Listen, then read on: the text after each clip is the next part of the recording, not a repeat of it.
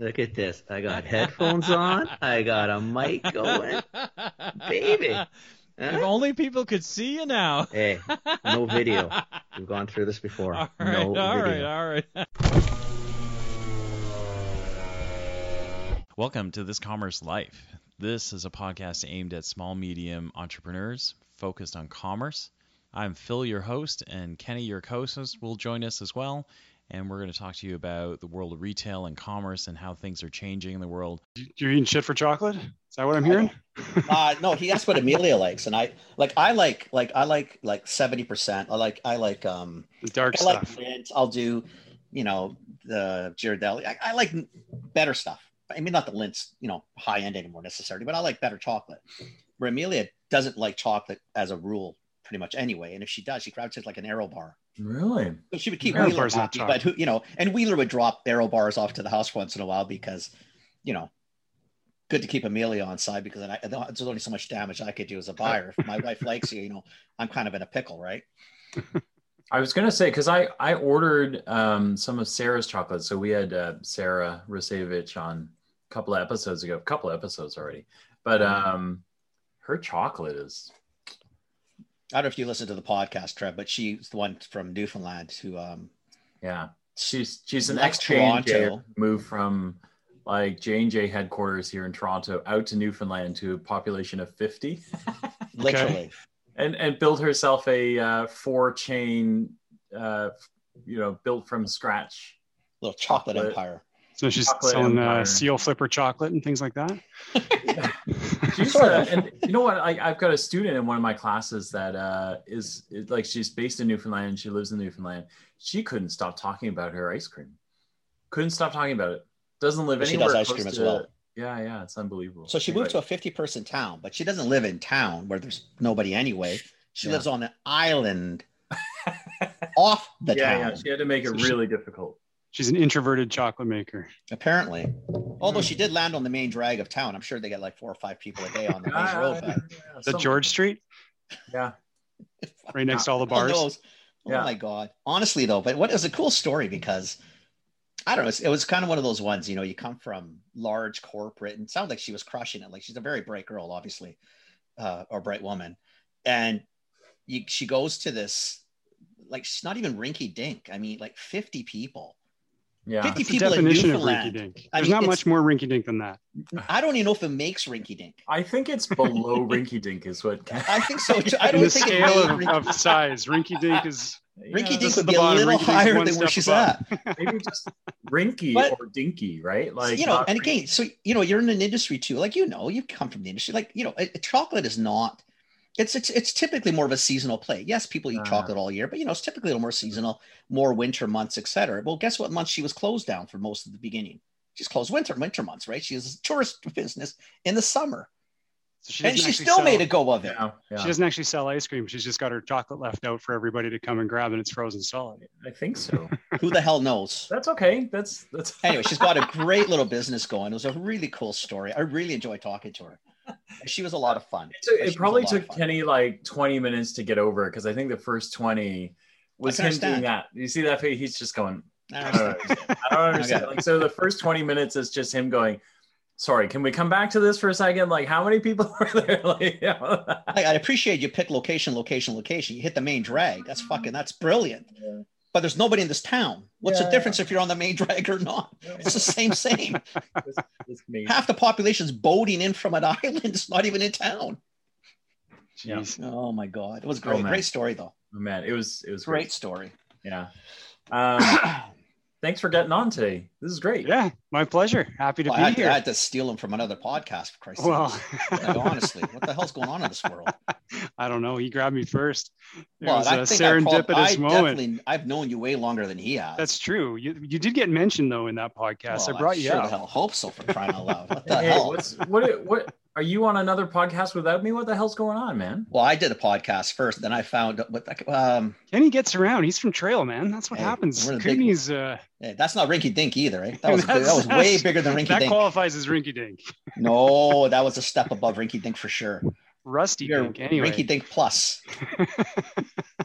we have that in common. I, I uh, grew up in Trail too for eight whole years. Now I have a superf- superfluous third nipple. What? Yeah. Uh, thank God. Thank God we're still alive. But you know, we're, we're definitely grounded because there's enough lead in us. We can't go anywhere except down. Absolutely. That's why we're so heavy. What years were you in trail? Uh, 1974 to 1981. You're- you're- My how old are prime years. I'm How old are you now? 46. So I was little. Yeah, you're way young. younger I was there till so grade two. Sunningdale you're- Elementary is proud of me. That's hilarious. I think I took Amelia through Sunningdale for the first time last year. My mom and dad haven't lived in Trail in five years. We went back to see somebody. And I think I finally took her through Sunningdale, which has gotten actually very cute. It was cute then, but it's actually, Trail's actually cleaned up a lot. It's actually kind of a sweet little town now. It's uh, I, I thought my address was 365 uh, Hazelwood Drive for my entire life, and then I went on Google Earth one day to actually see where my house was, and I realized that I've had the wrong street name and the wrong uh, wrong number for like 43 years. Atta Uh, boy. so yeah, Ah, so that's- that's good. revisionist history. Okay, you can do a podcast on that. I hear there's one out there called exactly that. It's all It good. It's really good, actually. Exactly like that. No, he's actually he's interesting too, right? I mean, that's I like yeah, that. he's pretty interesting. Well researched guy. Yeah. I was expecting your theme song to be that Journey song, but uh, the uh, the Life Under the Big Top. I can't remember Yeah, the name yeah. of the actual song, but Yeah. this business life, something like oh that. yeah, that would be. That's what I was expecting. I was Phil's our expecting you to be Phil's singing a cappella. No, no, shit, buddy. That's these faces are only meant for this, Meant for for audio, and these voices are meant, not meant for singing. Maybe his, not definitely not mine. No, no, Not mine either. Not mine either. We should sing a theme. I like this idea. You need to sing a theme song. What do you sing about? Come on, it'd be great. Okay, well, make it up, and then uh, we'll look at it. I'm not, I'm not going to promise shit. I mean, until I know what the hell we're singing, I'm not singing nothing. I love it. I love Listen, we got this far. I'm pretty happy we even do this. What are you kidding me? Come on. I, I know, I know, I know. I'm shy, you know. constantly improving, constantly improving. Shy's never been a word I've associated with you. No, me neither. Mm. I'm like, I can be a quasi introvert, ish, I think. When you don't want to talk to people, Which lately's been a lot. you bring me no value, so now I'm an introvert. Oh, that doesn't sound nice at all. Oh my God, Trevor, I'm not that bad. no, maybe not. Maybe Not that's an that unfair bad. comment. Yeah, I mean, I think that's a little harsh. Maybe I don't want to talk to you this moment because you're providing no value, but not in general. oh my god. So we, have, we have Trevor Baker on. Thank you for joining us. hey, my pleasure. Happy to be here for my second podcast. Up Dick, you're your- on a tear, man. You've been. This is the second podcast this month. Yeah, I'm an old hand now. I'm well practiced. Oh my Ah, God. I like it. I like it. I like it. This is amazing. Still don't know what I'm talking about, but I'll do my Well, best. you know what? Nor do we. I just, you know what? I just felt really slighted that you weren't on our podcast first. So I didn't give a shit if you talked about anything. I just figured, you know, he's got to be on ours too. You're you're filling my heart with joy here because it makes me feel like I'm wanted by somebody. So this is You are totally wanted. You are totally wanted. So I've known Trevor. I think it's got to be close to 20 years. At least 2002 ish. So 20 years, right? That's Yeah. 20, right? What are we in? 20, 21? Yeah, tw- about Yeah. 20 years. We'll round up. We'll round up. We'll round up. Yeah. So I was his buyer for the first little bit. I don't think it was massively thrilling for him. It was a Uh, bad first experience. I'm not gonna lie. Yeah, I just uh, what was uh, what was the line? Skin to skin. Uh, it No. was uh, Edge and Skintimate shave gels. And, so I uh, discontinued those. You discontinued him on my first call, and so I was actually That was not. say That's not true. That's not the I- first call. it was my first call. It's my No, first ever call. no, that was my first Ken Oh, experience. You're full of shit. That must have No, been the second or third. this is not a word of a lie. Oh, that's terrible. Yeah, I almost I was, uh. I had to call my boss after that, and that was a really tough one. She's like, "God, Kenny, he's a, he's yeah. You treat him well." I edited the last part for you. Yeah, it's okay. I assume that anyway. I don't know what But the we still CRTC talk to allows each on other. these things. So We still yeah, talked. do. We still We- we- all through that time, even while you were still in building. Then you left for a little sabbatical or whatever the hell you did. Well, then see- you came back uh, on the drug side with Roche. No, Yeah, with Roche called with on Rama. Roche. So then we got to see each other down at the pharmacy conferences, et cetera, et cetera, because I was still buying OTC and vitamins. Yep, And then Tilly we kept did- in touch over the years through the Food Execs Club, et cetera. Tilly kept uh, me in close contact. I think she put us on the same boat for fishing one time, and you got some good pictures of dolphins doing backflips. And Oh, stuff. we had some great. That was right. That's right. That was a good day out. That was actually a really good day out. I forgot Yeah. about that. That was right. That was with you. We got some wicked We had pictures of some, the yeah, dolphins. yeah. I that think day. you had like dolphins doing the remember right crossover. beside, just right. you know, uh, it's like right the by Top Gun scene where they're Oh, they're inverted. fantastic. On a fishing That's trip. right. What were you drinking on the fishing trip? I don't know. Usually a bottle of Bailey's was on a boat. At least that. Yeah, Probably maybe some other stuff too. Look, it looks exactly like the one in the National Geographic when the. That was Yes. fine. Yeah, It's whatever. like this. you know what? That's jealousy. That's all that is. You can't yeah, have the hundred fact that we percent actually saw jealous. dolphins. You're on No, a we did. fishing trip for work. Anyway, in our old London drugs days, we did those fishing trips. Then Trevor left the industry and started working with uh it was McDonald. Was it McDonald something at that time, or it was just Yeah. McDonald? Uh, um, Yeah, McDonald's Search Group. Okay. that was what it was. That, what, the, Yeah. You guys haven't. You could haven't added any extra names behind it, right? It's still McDonald's Search. Just McDonald's Search Group. Yeah, we uh, no other names added to the title, anyways. But there's lots of names added to the roster. We've got almost 20 people across the country now. When I started, there was three of us. Yeah, so now we've uh, got offices all the way out to uh, Halifax and Moncton. Nothing for your ice cream lady though in, uh, in Not yet. Newfoundland. So we'll There's get there a one day. town of Yeah. 50 people. They They've need a got room. recruiter. I Yeah. hear there's land. There's room. That's easy grow. networking. I could cover that town in a day. Exactly, and you get chocolate and ice cream from Oh, that time of season. Chocolate and ice cream. Perfect. So Trevor is on because I thought it'd be cool for uh, people if you're looking to expand in your company, or even if you're just look for looking for maybe tips and tricks on networking because the guy's brilliant at that as well. But I thought it'd be interesting, Trev, just to talk about first who you are, what you do, um, and then where the conversation goes, where the conversation goes. But I do think it's pretty cool um, the service you provide, and I think there's a lot of people who listen to us that are in that smaller side. They're not there's lots of onesies and twosies, but there are those people in that 15, 20, 25 group who are now starting to think, you know what, we're going to hit the ceiling if we don't start grabbing um, people maybe potentially more qualified or have had other experiences. And that's definitively where you would come into the picture and provide that type of service. So I'll let you describe who you are and what you do, and uh, we'll go from there. Sure. Well, thank you for that. Yeah, no, it's real, real pleasure to be here, guys. Um, yeah, I'm a problem solver. Is probably the best way to describe what I do. It's uh, people have an experience with recruiting where it's kind of like, hey, I need to get this job filled. Who do you have? And it's kind of moving, you know, one warm body into another position and filling the role. But uh, I kind of look at it a little bit differently in that there's companies out there that don't necessarily have an HR department or know what they need to solve in terms of hiring somebody, or even how to go about doing it. So I come in and figure out what it is they need and then help them to marshal the right individuals in that can uh, can solve the problem for them so it's my favorite job that i've had out of all the jobs uh, calling on you included Well, in that. less that, of course. Yeah, that one i will take that one out. Yeah, that But, uh, it's a it's a fun one because you get to be 30,000 feet on a whole lot of organizations as they go through their uh, the, the development of their businesses and how they uh, grow the organization and their sales and their people. And without good people in the companies you can't truly grow the organization effectively Right. so uh, it's a lot of fun to just kind of take a look at everybody's situation and then help them to improve it by bringing in strategic resources wherever they need it right bums, right seats. exactly exactly Yeah. Yeah, so you that's guys actually do it more on a, on a consultative it's, it's, it's almost like you guys not i mean a, tr- a typical i guess what probably most of us think as is what you sort of describe is you know you're looking for you know i think most people think of a temp fill or if not that it's you know what i have something you're just going to go you phone somebody they got a list of 12 people okay send me three candidates and we'll figure it out. Where you guys are actually really going at it a, a little um a little more in depth like you're actually yeah. trying to figure out what what works Yeah, you know how you get that person, that one person in organizations who's kind of like the special projects person who gets all the stuff that nobody really truly understands how to do, and they go and they look for the special projects person. That person like kind Phil. of takes care of stuff. Yeah. Yeah, like Phil, Phil over there. So um, I'm that guy to a lot of companies. So people will call me up and ask me all kinds of crazy things about their business and how they can improve it. And the whatever the talent I guess I have is that I've got all these weird experiences from other people's companies that I Mhm. can kind of bring in as case study examples to help figure things out.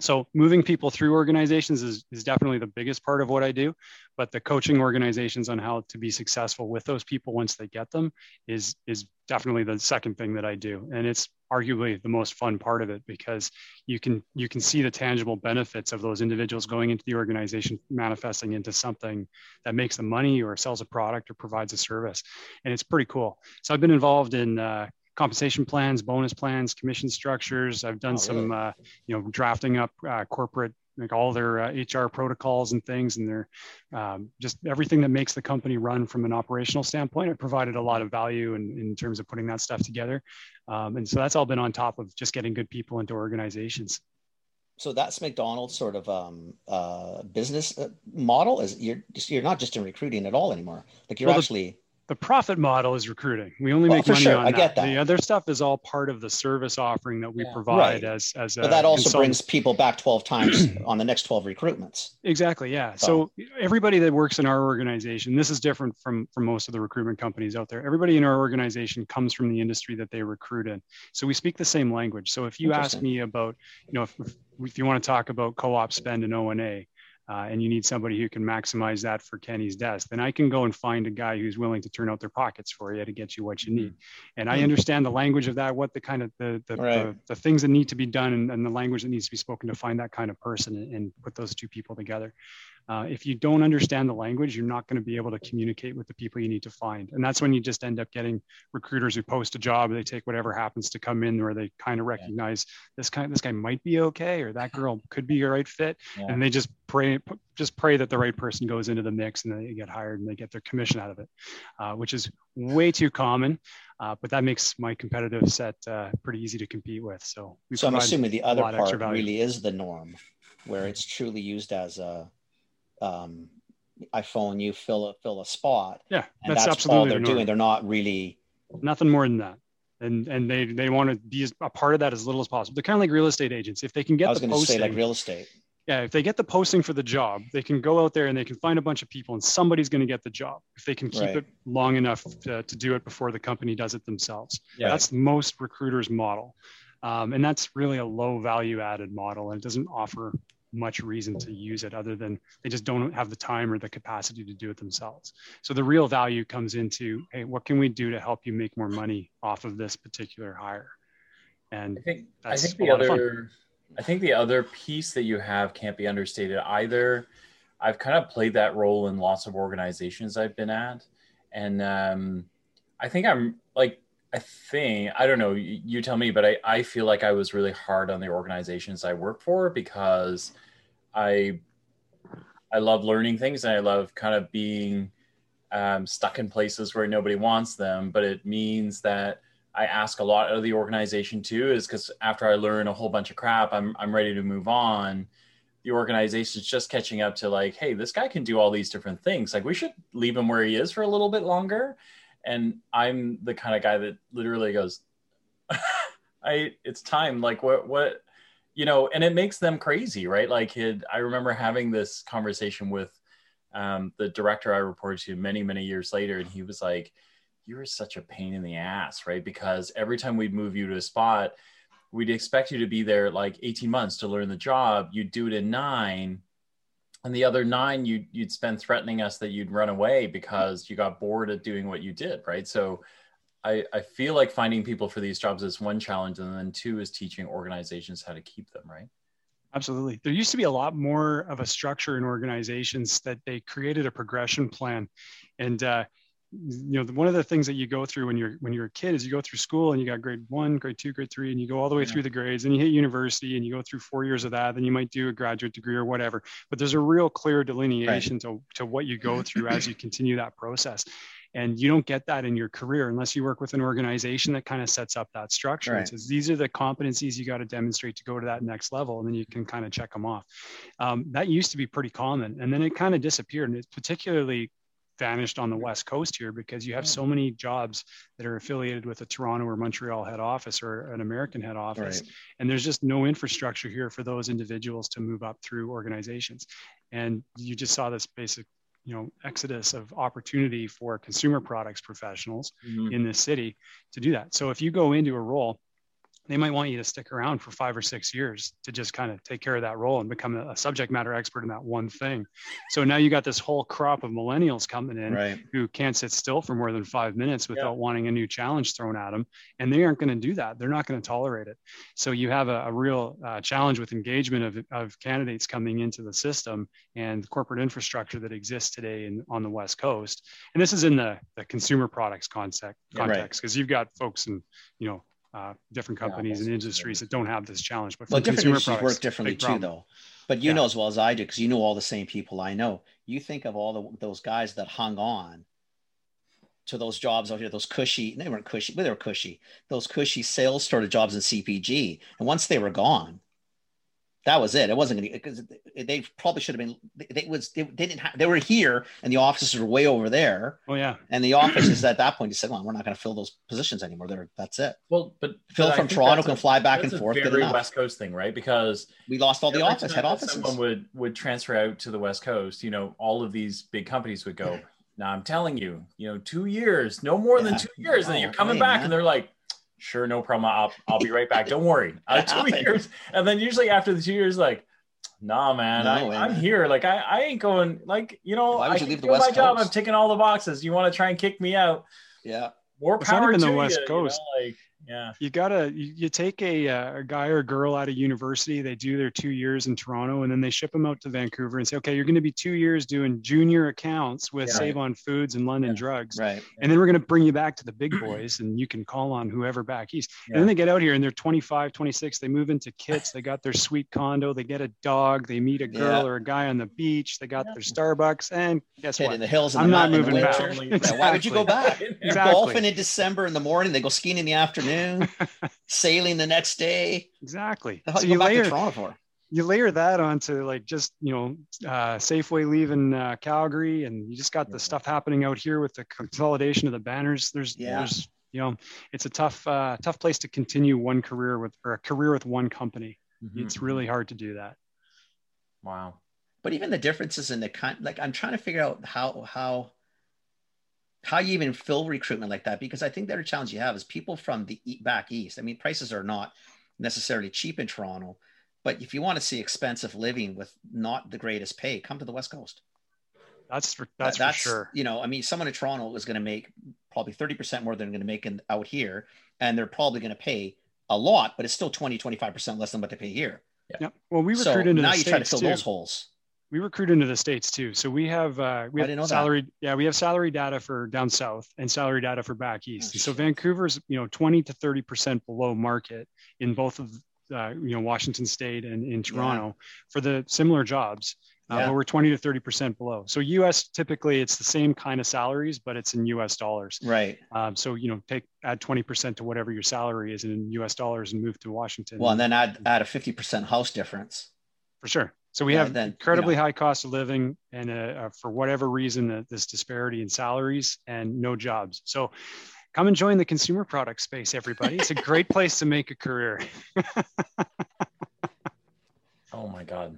But it does make it's got to make your job interesting, which is you know wow yeah you know yeah shit that's a that's um, a challenge. What are people? What are companies looking for these days? Like what kinds of are is it kind of all over? Or are there like a certain trend of jobs? Or trend of skill sets. Yeah, or trend the, of uh, skill sets might be an even better.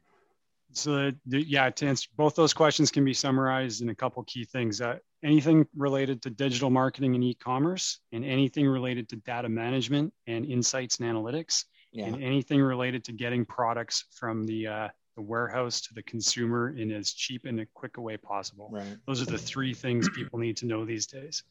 Um, the days of I have great relationships are long gone. If that's all you have, you have no career left uh, after whatever job you're in now. The uh, the the technical skills required to be effective are they've never been higher. Has it gone that bad though on the relationship side? Like, I mean, I know it's I I I know the answer to that, but I'm curious to get a little more relationships are side. Yeah, relationships are table stakes. Uh, and I ask a question: Hey, what, what makes you different from your competitive set in the market? What, what do you do differently? Oh, I have great relationships. I hear that all the time, and it's table stakes for people to have great relationships. If you don't have great relationships, you really shouldn't be in sales. That's just kind of a blanket rule. base. You have to have some other. you got to have some other uh, intangibles that you can bring to the table that help solve problems. Like that's really what it comes down right. to is the amount of information everybody has getting thrown at them these days and the amount of access to other people's pricing and just the way the way to get products to people uh, to really truly be competitive you have to understand how you can innovate and think a little bit differently to solve the problem for the consumer who's paying you for that product right so if you're selling something that's a commodity like my my shave cream was back right. in the day you can bogo it to death but you might have to compete with the same BOGO shipped from uh, a warehouse that somebody's running uh, in an e-commerce model. They can have it show up to their front door for marginally more money, if more money at all. It if more money price. at all. If more so, money. Yeah. So how do you compete with that? And that's that's where relationships mm. don't matter anymore. It's it's that's doesn't doesn't make a difference. What makes a difference is if you can come in with a way to provide me something that I can bring to my customers that makes them want to purchase through me. So if that's a program or a way of doing Right. business that I haven't thought of before, or something like that, that's where it gets interesting. And well, that's not the where B value two B is. relationship then anymore. It's the B two C. So you got to help that that business have a better relationship with their customer, not so much you having a good relationship with your with mm-hmm. your buyer or whoever the hell it is. I mean that Exactly. that's that's pretty much dead. So unless you can really bring that connection or help them understand how to talk to their consumer better, there's really not much for you, is there? Nope, not much at all. So that's changed quite a bit, really. I mean, it doesn't take that long ago, even up to you know five, ten years ago. Relationships were pretty important still. Well, and they're still you got into today. stuff to some degree. I understand what you're saying though, but you don't get in as much as you used to because you knew somebody or the relationship was there, right? Right, exactly. Right. I, I get it. Yeah, the relationship doesn't propel the the business transaction forward. It just greases the wheels to make sure that when the machine starts to work, there's no squeaks. Right. That's that's where it comes in. right. I like the um, I like that change. I like the demand for for digital. Um, I, I'm I'm a digital marketer, so I love that stuff, right? So I love that companies are starting to think about leveling up and getting those skills in play. Um, it's it's nice to hear. So what happens though? So what do you find, Trev? Do you find like so if if people in our age group, you being on the young side, me being a little less than Less the young, young. side, Less young. Just trying to make it sound better than it is because we're a few years apart. But Somebody like, what asked me if happens? you were 60 this week. Fuck, really? What the fuck, man? Somebody who listens to this podcast asked me if you're 60. So when Ah. that somebody hears this, Not really. And What's he's- the matter with these people? Jesus. You just keep sorry, the please uh, continue. you've got that youth the youth filter on your Zoom, so you Oh, look much man. much younger. There's no way you're 60. Oh, yeah, I love you too. Whatever. I'm not listening to any of you anymore. What I was going to get at, smartasses, is if people are coming in that 50 to 55 range, where I would assume 10 years ago, without massive digital skills, but good relationship skills, they were probably placeable. What happens to this group now that has some digital skills, obviously, because they have no choice, it's 2021, but they may not be as um, well versed in whatever Mhm. you're talking about, like in terms of what digital aspects do they need to know, or how do they work that? Yeah, that's a great question, and this is uh, it's something that's definitely uh, the baby boomers are are uh, affected by more than anyone else.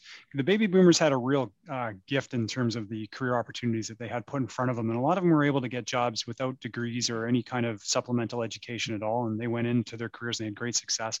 And some of them will continue to have great success because they've figured out ways to find out what they need to have on the on the road through their careers. Right. Uh, folks who go in without any kind of um, you know lifelong learning plan or interest or ability to upscale their their their skill sets are really going to be hard pressed to find any meaningful work uh, in the future because it's just taking such a radical shift and covid has only exacerbated that whole thing uh, it's such a radical shift to the um, to the, the digital side of things Which is worrisome because when you're talking baby boomer, if you're talking baby, you know, that's 60 plus, right? Because I'm more Gen, what was it, Gen X? What are we? I was 1966. What am I, Gen X? Yeah, Gen X. Right? Yeah, Is I mean, right, when you're talking baby I'd boomer, like I'm on the yeah. ta- I'm on the You're beginning of tail Gen end. X, tail tail end of of, Yeah. of baby boomer. But if you're saying baby boom, like what I would consider true baby boomers, some are sort of like 1960. But if you're 1960, 61, and you're in that situation, like you're in a freaking pickle. Yeah, you're in, a pickle. and there's been a lot of people I've talked to who've lost their jobs and then they've ended up going into stuff that would not ever have fallen into their uh, consideration of work previously, but they're ha- they have to. They have no choice.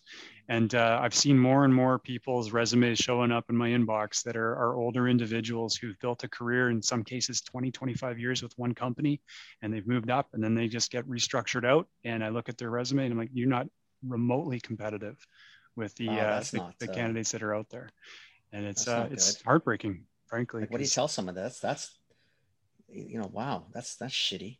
I think Yeah. that's part of like you and I talk about it on the show all the time is you like and Trevor you talked about like having a learning plan, right? Is you, you gotta you know, I, I have a lot of you know, so I'm I'm right in between the two of you. I'm I'm 48 turning 49 this year, and I have a lot of friends that, you know, have worked all all sorts of play, but when we start talking about simple things, um, or what I guess I would consider simple, but you know, simple things like using Google Suites instead of uh, Excel and PowerPoint, or or like switching around and different using different browsers. And when I hear, uh, they all know now not, not, to say it around me, but but they say it right. It's like, oh, I'm not I'm not doing that. That's all new stuff, and I, I want to use what I use. And I always tell them like, guys, like that's your number one reason why you shouldn't, because that crap sneaks up on you, and then all of a sudden, it's not even trying. It's it's just you know everyone switched and you're not switching now you have a problem right? Like it's uh, it's kind of scary. It's kind of scary yeah, that nails it for sure. And i do uh, some recruiting in the tech space and so that's all programmers and, and coders yeah. and things like that. And i'll pitch them on a job and they'll they'll look at me on the on the zoom and they'll point blank say I, I don't want to do that because that's old technology. That's not current cutting edge stuff. I'm not interested okay no problem. And so we'll go yeah. through and, and try and find the right person for that job too but in that case you have to find somebody who doesn't want to be leading edge uh, because those people they definitely tend to you know always be upskilling themselves to become the right. best at what they do. Yeah. Yeah. So but uh, sorry go ahead phil. Go go go. I, I was just going to say programmers are are um those guys on the leading edge they're they're, they're crazy skills. I um when i was at hubba we we had um we had we had all these developers and and they were reading about switching from one language to another. Um, and and during like you know uh, they call stand up meetings scrums right? And so we were in the middle of a scrum like 15 minute scrum and they said okay we're we're um, so everybody go home and read this because um, we're going to switch languages you know? So you know in my head i'm like okay you know like a week or two we'll start transitioning over. They come in the next day and they're like okay did everybody read it? Yeah we're good. Okay so we're switching like they switch programming language. You're like, what the hell happened here? Yeah. Oh, well, we want to talk about this. Like, should we just have a meeting again, or? Yeah, yeah, no, no, know? and you know, but but that's how that's what they're like, right? Like like our generation, you know, you you plan it out, you think it through, you kind of like implement. These guys, it's like it's like light on, light on. it's like downloading an app on your phone, right? You literally you you hit the app, you download it, you try mm-hmm. it and you either burn it or, or keep it right and then it's it only stays until it's not useful anymore and then you chuck it and then you download a new app and keep going right so it's the same sort of like learning style almost that happens now is um yeah, it's kind of crazy yeah, it is. They're kind of like in the Matrix when they take that thing and shove it in their brain, and then all of a sudden they know how to fly a chopper. It's the same exactly. idea for the tech side. Yeah, they're they they love that stuff, and that that actually is like that's a as a if you want a key takeaway for some of the candidates listening to this is to make some kind of a plan so that you can continually be up upskilling yourself so that you're not relying on you know how well you know joe down the road. Like you need to be mm-hmm. able to provide value. I just i'm trying to figure out though i guess Trev, and I'll, I'll, go back to the because i know i know a lot of these people too. I know there's a lot of um, people sort of in that mid 50s and mid 60s that have been sort of transitioned out if they didn't transition themselves out which is probably the safer way to do it as opposed to waiting for somebody. But you're providing services to your clients, your um, the people looking for recruitment. So you're going in, you're finding the right bodies, and you're teaching them how to get the most out of these people, et cetera, et cetera. Are you? And I, I get the revenue stream on that side. You're not getting much on the consultative side, but realistically, you've probably got a customer for the next ten recruitments. So you guys will do fine. Nobody's going to miss a meal. Like it makes total sense. That's just smart business right? I mean, if you could monetize it, that'd be smarter. But I get it. I mean, that's just good business, right? That's solid business. That's what consultants should do. But what do you do when that person comes in and they're that 55 to 60 and they don't have, like, I mean, I'm assuming because I know you, you're not that person. I'm assuming you're trying to help them, but what are you suggesting these people do? Because we may have listeners at that age too thinking, well, that's great. You just told me I'm pretty much freaking obsolete but can I get out of obsolescence? Like, well, you know, what are you suggesting to these people? I mean, take courses? Like what? What do you? Yeah, well, courses are one option for sure. Um, you know, I call it the uh, the descending whys. So I, part of my commitment to lifelong learning and all the stuff like that is uh, I did my coaching certification. One of the reasons I did the coaching certification was specifically because of this scenario. Um, I have so many people that I'm not able to help with the clients that I work with, but are in desperate need of help. So I can't I can't save everybody uh, right. from themselves, but I can certainly provide them some directions so that they can go out and set a plan in place for them to be able to overcome some of the adversity and hurdles that they might face. Uh, so part of that is this descending whys thing, and it's truly understanding why you're doing what you're doing in order to try and find out what it is you should be doing instead. So you know, people in their careers often find themselves by accident doing what they're doing. And uh, I'm no exception. I'm a recruiter kind of by accident. I, uh, I knew Bruce from way back and hired uh, some people through him and he placed me a few times. And then when I needed some help, he offered me a job and it's been a fantastic match since. Uh, and I've kind of come into it and it kind of worked out. But I look back on it and I realized that I wasn't really in control of most of my career. It kind of just happened. And it happened to work out, which is great. But if I were to go back and do it again, I'd probably be a lot more thoughtful about how I went about doing it and trying to understand what the motivations for the things that I do and have done really were. Right. And so the descending whys is just asking yourself repeatedly why something's important to you. So if you're trying to find a job and you're you're just endlessly running up against a stone wall of not being successful getting a job opportunity, it's it's sitting back and taking some uh, an introspective look at what it is that truly motivates you and then trying to understand why you need to do something so if you think of simon sinek for example his whole right. thing is starting with why mm-hmm. it's that principle but distilled down to the individual basis and then once you kind of get an understanding of what it is you truly love to do and want to do and are good at then you can start to build a bit of a plan on how you can right. go and find companies that might value that or skill sets that you can learn that'll help augment that or people that you can network with that might introduce you to other people who could hire you to, to use that skill set yeah. It's funny, such basic no advice. Really, it is super basic. Right? no one ever stops to think about no. that. Well, they get and to they, the tenth interview and they don't understand why they're not hireable. And right. you look at it and will think first yeah. you're probably more massively qualified. Second, the, your approach. Why would anybody have hired you? Yep. Yeah, you, you didn't even. It's almost like you didn't even want the job. Like you were there for a job, not even necessarily this job. Like that yep. shows right. I'm assuming you, you're telling people oh, when you're shows loud and clear. That's going to come through loud and clear. You're just here because you need a paycheck. Well, that wasn't necessarily what I was looking for. Yep. Yeah, you can you can see it immediately when people are just applying for a job because they're in a desperation situation. Right. It's like when you go to a bank to get a loan, they don't give you the loan when you need the loan. They only give you the loan when you don't need don't it. need it. Yeah, and so it's the same with the job. If you need the yeah. job, you're you're guaranteed not going to get it. And if you come in reeking of desperation, you're just yeah, it's not going to work. Happen. Mm-hmm. And yeah. the frustration it may, just makes it worse because then people start blasting out resumes with the wrong company name on it, and the cover letters miswritten, or you know they just start, start applying for jobs that aren't not even yeah there's no relevance i mean you're not even going to get looked at if any yep. and then it's a small industry like on the west coast i mean pretty soon people do start to talk Do you get that right yeah i saw that what the hell's guy doing like that's the last thing i'm assuming you need to in small smaller communities right yep exactly now the caveat to that is that there's a job out there for everybody they just have to figure out how to find it effectively exactly. and to, to not get totally bogged down in the the uh, the pits of despair that can come along when you're That's going through the job search process, yeah. and it is really tough. That's tough.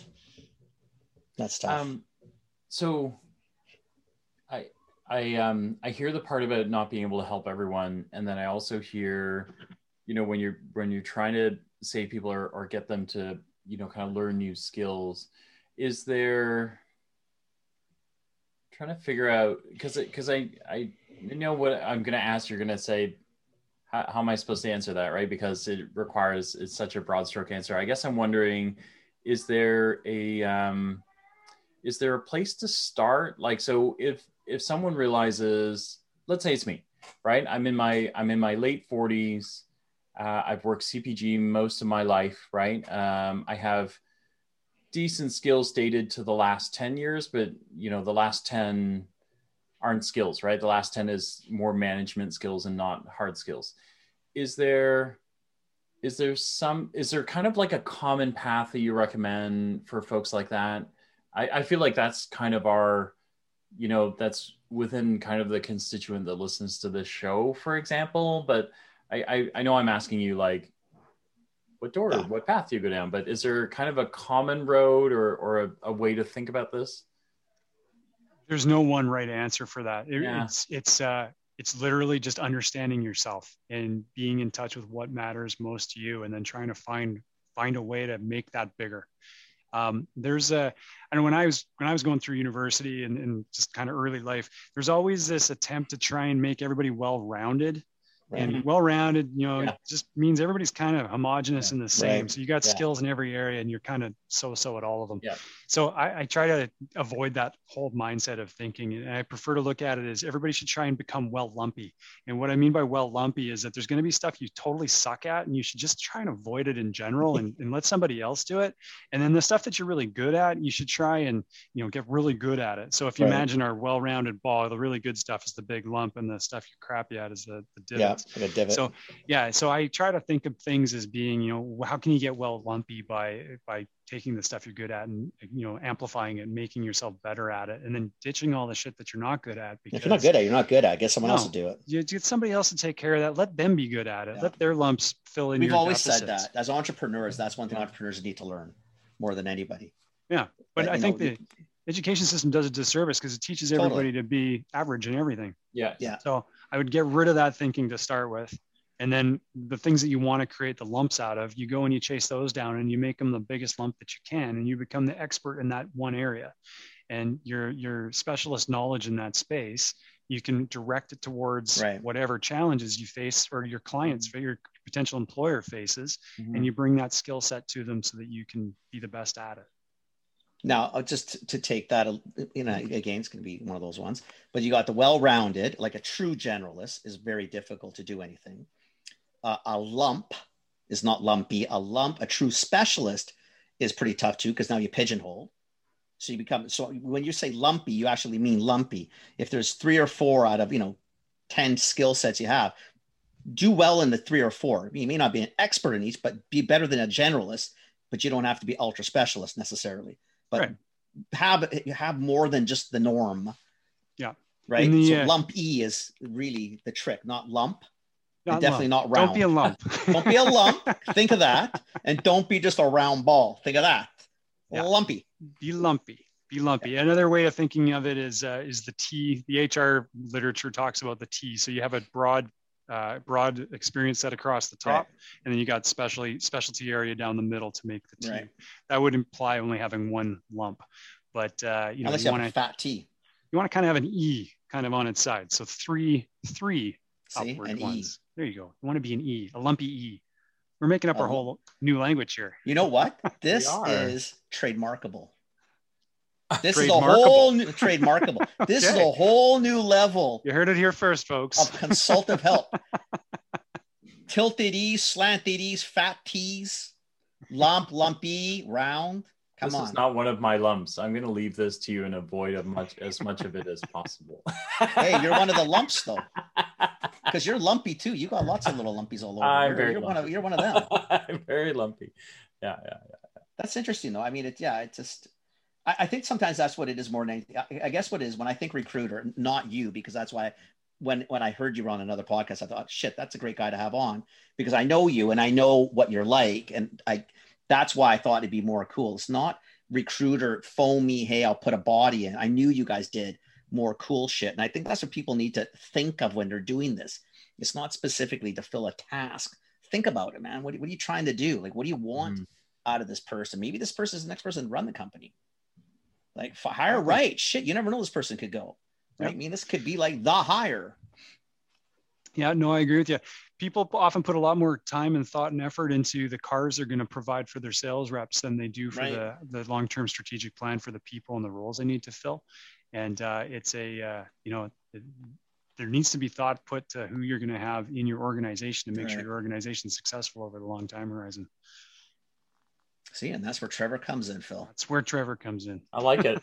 So whenever That's where my we whole decide, team does. Not just me. I'm not. I'm, I'm just one of many. My whole team will. Nah, we're only going to you. No. We don't care about the rest of the team. Who cares, who cares about the rest of the team? Uh, Forget it. No, just you. You're too. Not for me and Phil though, because we're quite, we quite like our gigs. We don't want to work anymore, so we're totally on the different side of that. Yeah, yeah, yeah. Well, no, but but That's not true too. Maybe if there's a gig here and there, that's okay. but we too. are but we are on the side where like we have clients that are still going to need to hire, right? And that that is a real struggle. Like like you know, well, I'm already thinking the one we all the mutually time shared. There's to always stuff they're looking for, and I'm thinking, wow, Yeah. maybe I should have called Trevor Yeah. on a few of these. yeah, because you know they they hire a lot of these guys still hire by title, right? And you kind of go, Yeah, well, what do you you know or everyone wants a unicorn right you kind of go I, I don't understand like one you're not how do you tell a client they're not the most special business in the world, right?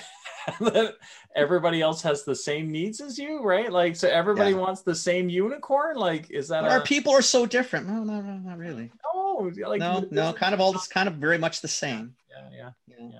Uh, if I get uh, candidate, people always say, I want a rock star X, whatever X is. And the X is the easy part to find. It's the rock star It's part rock that star. changes for every single client. And that's, Yeah. that's, that's the other half of recruitment is really understanding like what it is that makes an organization tick and how they, how they uh, conduct their business and then connecting those people together so that there's a culture fit piece there. And Maybe you know, make a rock star. sometimes you do like uh, I, a recent more story i can tell you is that uh, i had a candidate who um, amazing woman she was from paraguay uh, she was a uh, fulbright scholar and she'd been in vancouver for two years and she spent a year on mat leave she said she'd applied for 20 or 30 jobs and no one had ever called her back except for me and uh, she ended up having to fly back to paraguay for a family emergency i introduced her to my client they went through their whole interview process. She beat out people who were from industry and had been five or six years in industry doing the exact job. And she got the job because her personality was amazing. She's an amazing fit culturally, and she was a super intelligent lady. So she's never worked in consumer products before. And she's So why was she into getting called? she wasn't getting called because she was from Paraguay and she was no resume doesn't make sense in the Yeah. Vancouver context. People here are Again, not necessarily open-minded to folks from outside with outside experience. They, you know, if you That's if you- completely true. If you've never heard of a Fulbright scholar, you aren't probably going to know what it is. And if you've never heard of XYZ company from New York, and you don't bother to look it up and take the time to understand what someone's about, you're just going to pass over that resume repeatedly Right. because it's not the easy person to put That's into the a sadder job. part, the New York one might have got the look. You say Paraguay, then you're not getting the look, which is the sad part. Right.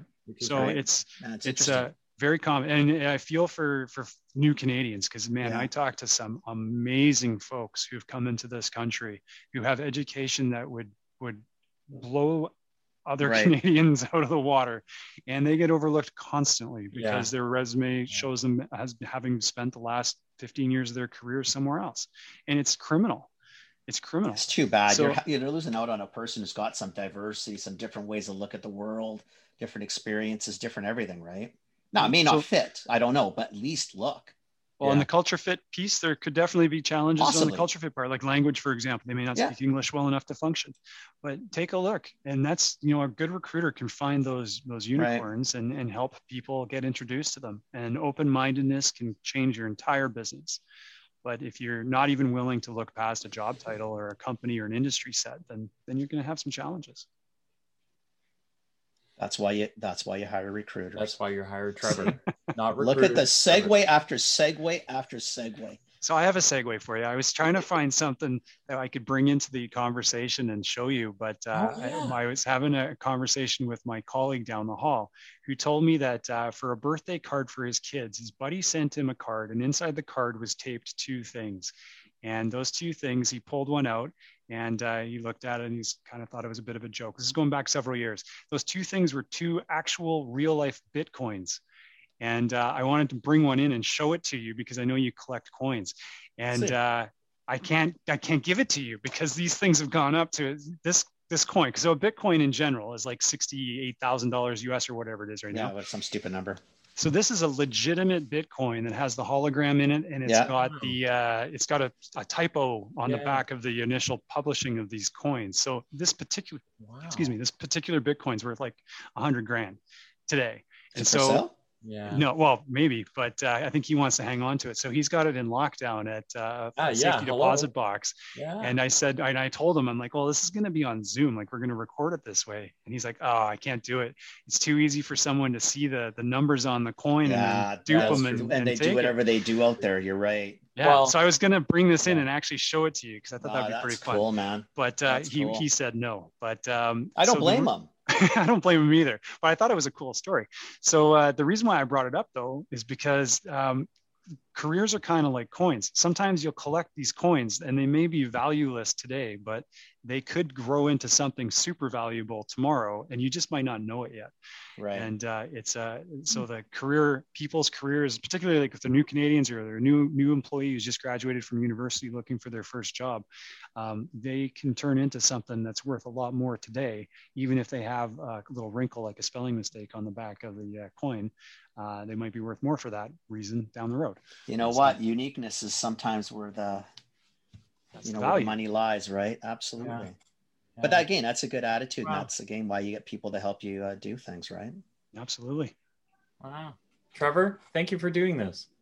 Hey, my pleasure. Yeah, I've really enjoyed it. It's a lot of That was fun. good, man. I'm glad you. I'm glad you came on. That was. Yeah, we're uh, really I. Yeah. feel bad that I should. I should have just assumed. I should have just asked you. I don't know why I haven't bugged you over the last year or so. But anyway, well, I'm glad you. I'm glad you came on. Well, I'm a guy who kind of floats in the background a lot of the time. I don't necessarily uh, get out in front, and that's by design. So, uh, yeah, I wasn't knocking on your door either. No, that's true too. But I didn't expect you to. I think I should have knocked on yours. That was just a nice thing to do. So That's if kinda people want to find you, what's the best place to find you? Uh, best way to find me is just uh, go online and check us out at uh, www.macdonaldsearchgroup.com, M-A-C Donald Search Group. And uh, you can email me at trevor at You macdonaldsearchgroup.com. can find too. you on LinkedIn too, I guess, if you're, if Oh, you're yeah. hunting I'm- on LinkedIn. I'm always on LinkedIn.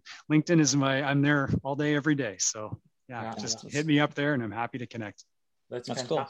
Yeah, I'll, I'll you know, put- another thing we didn't talk about was I'll put we should, I wanted to talk to him about was how the process went through COVID, et cetera. So maybe we'll have you on another time uh, Mhm. later this year once things calm down. I'm dying to see where this market goes um, in the next Yeah. six to six months to 12 months. Yeah. Like we'll see where the economy goes and everything else. So maybe we'll have you back on to see. Uh, Well, I'm really bullish on the economy. I can tell you just in a real quick snapshot of, snapshot of the last quarter. Uh, since December, December was pretty good, but January one hit. And the way I see it, all of the consumer goods companies that uh, don't have a food service division that dragged them down over the last Yeah. year are sitting on really fat stacks of cash, and they haven't filled most of their jobs through 2020. So any Oh, job availability that they had has just been sitting there. So they need to spend some of that money, and they're Yeah. reaching out. Uh, we've had more activity in the last few months than oh, maybe we'll highlight that on uh, this one. yeah. It's been Yeah. busy. So yeah, Okay. this Awesome. is the time. Yeah, no one's looking to move at the moment. That's the counterpoint is that everybody's still a little reluctant to make a change because they're insecure with COVID and everything.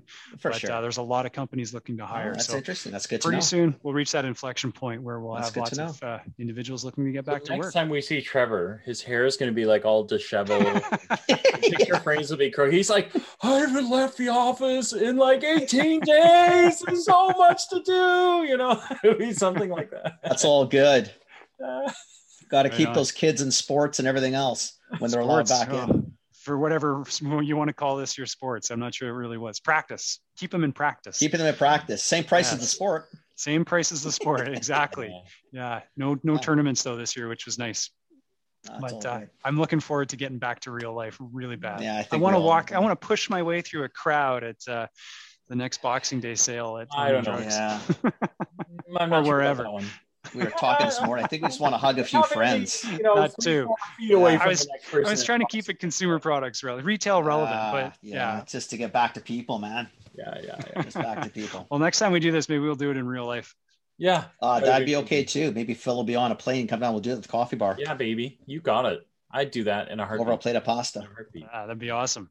That'd be Yeah, okay, Kenny's too. like, wait, and you're never leaving. Like you just got here. Like, I'm like, no, no. I said I'd come for a little bit. I'm never leaving.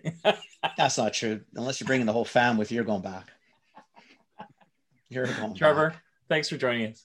Thanks, Phil. Thanks, Thanks, buddy. Really Appreciate it, man. Seriously, that was good. Phil, stick Yeah. around for a bit, but uh, Trev, thanks, and uh, we will have you back. I'm curious Yeah. to see how things go in the next meeting Yeah, yeah, fall. for sure. I look forward to it. Okay, Let's do it, take care, buddy boy. Take care, See ya. Trevor. Thanks, man. Bye. Ciao. He's Interesting, great. eh? Yeah. Well, it's, again, it's sometimes you know, and, and I know people think of I think a lot of those things, right? But Yeah. I think even you know, I think it's. It, I mean, I'm surprised the serve. I mean, it's funny that they, they aren't able to monetize um, the back end services because to me, the consultative side um, is really valuable. Instead of just putting a body into a seat, is they take the time to actually, Yeah. you know, is this the right body for the right seat for the right time? Will this person grow into blah blah blah blah blah blah? As best you can. I mean, you never know. People are people, right? But, uh, But I think- interesting.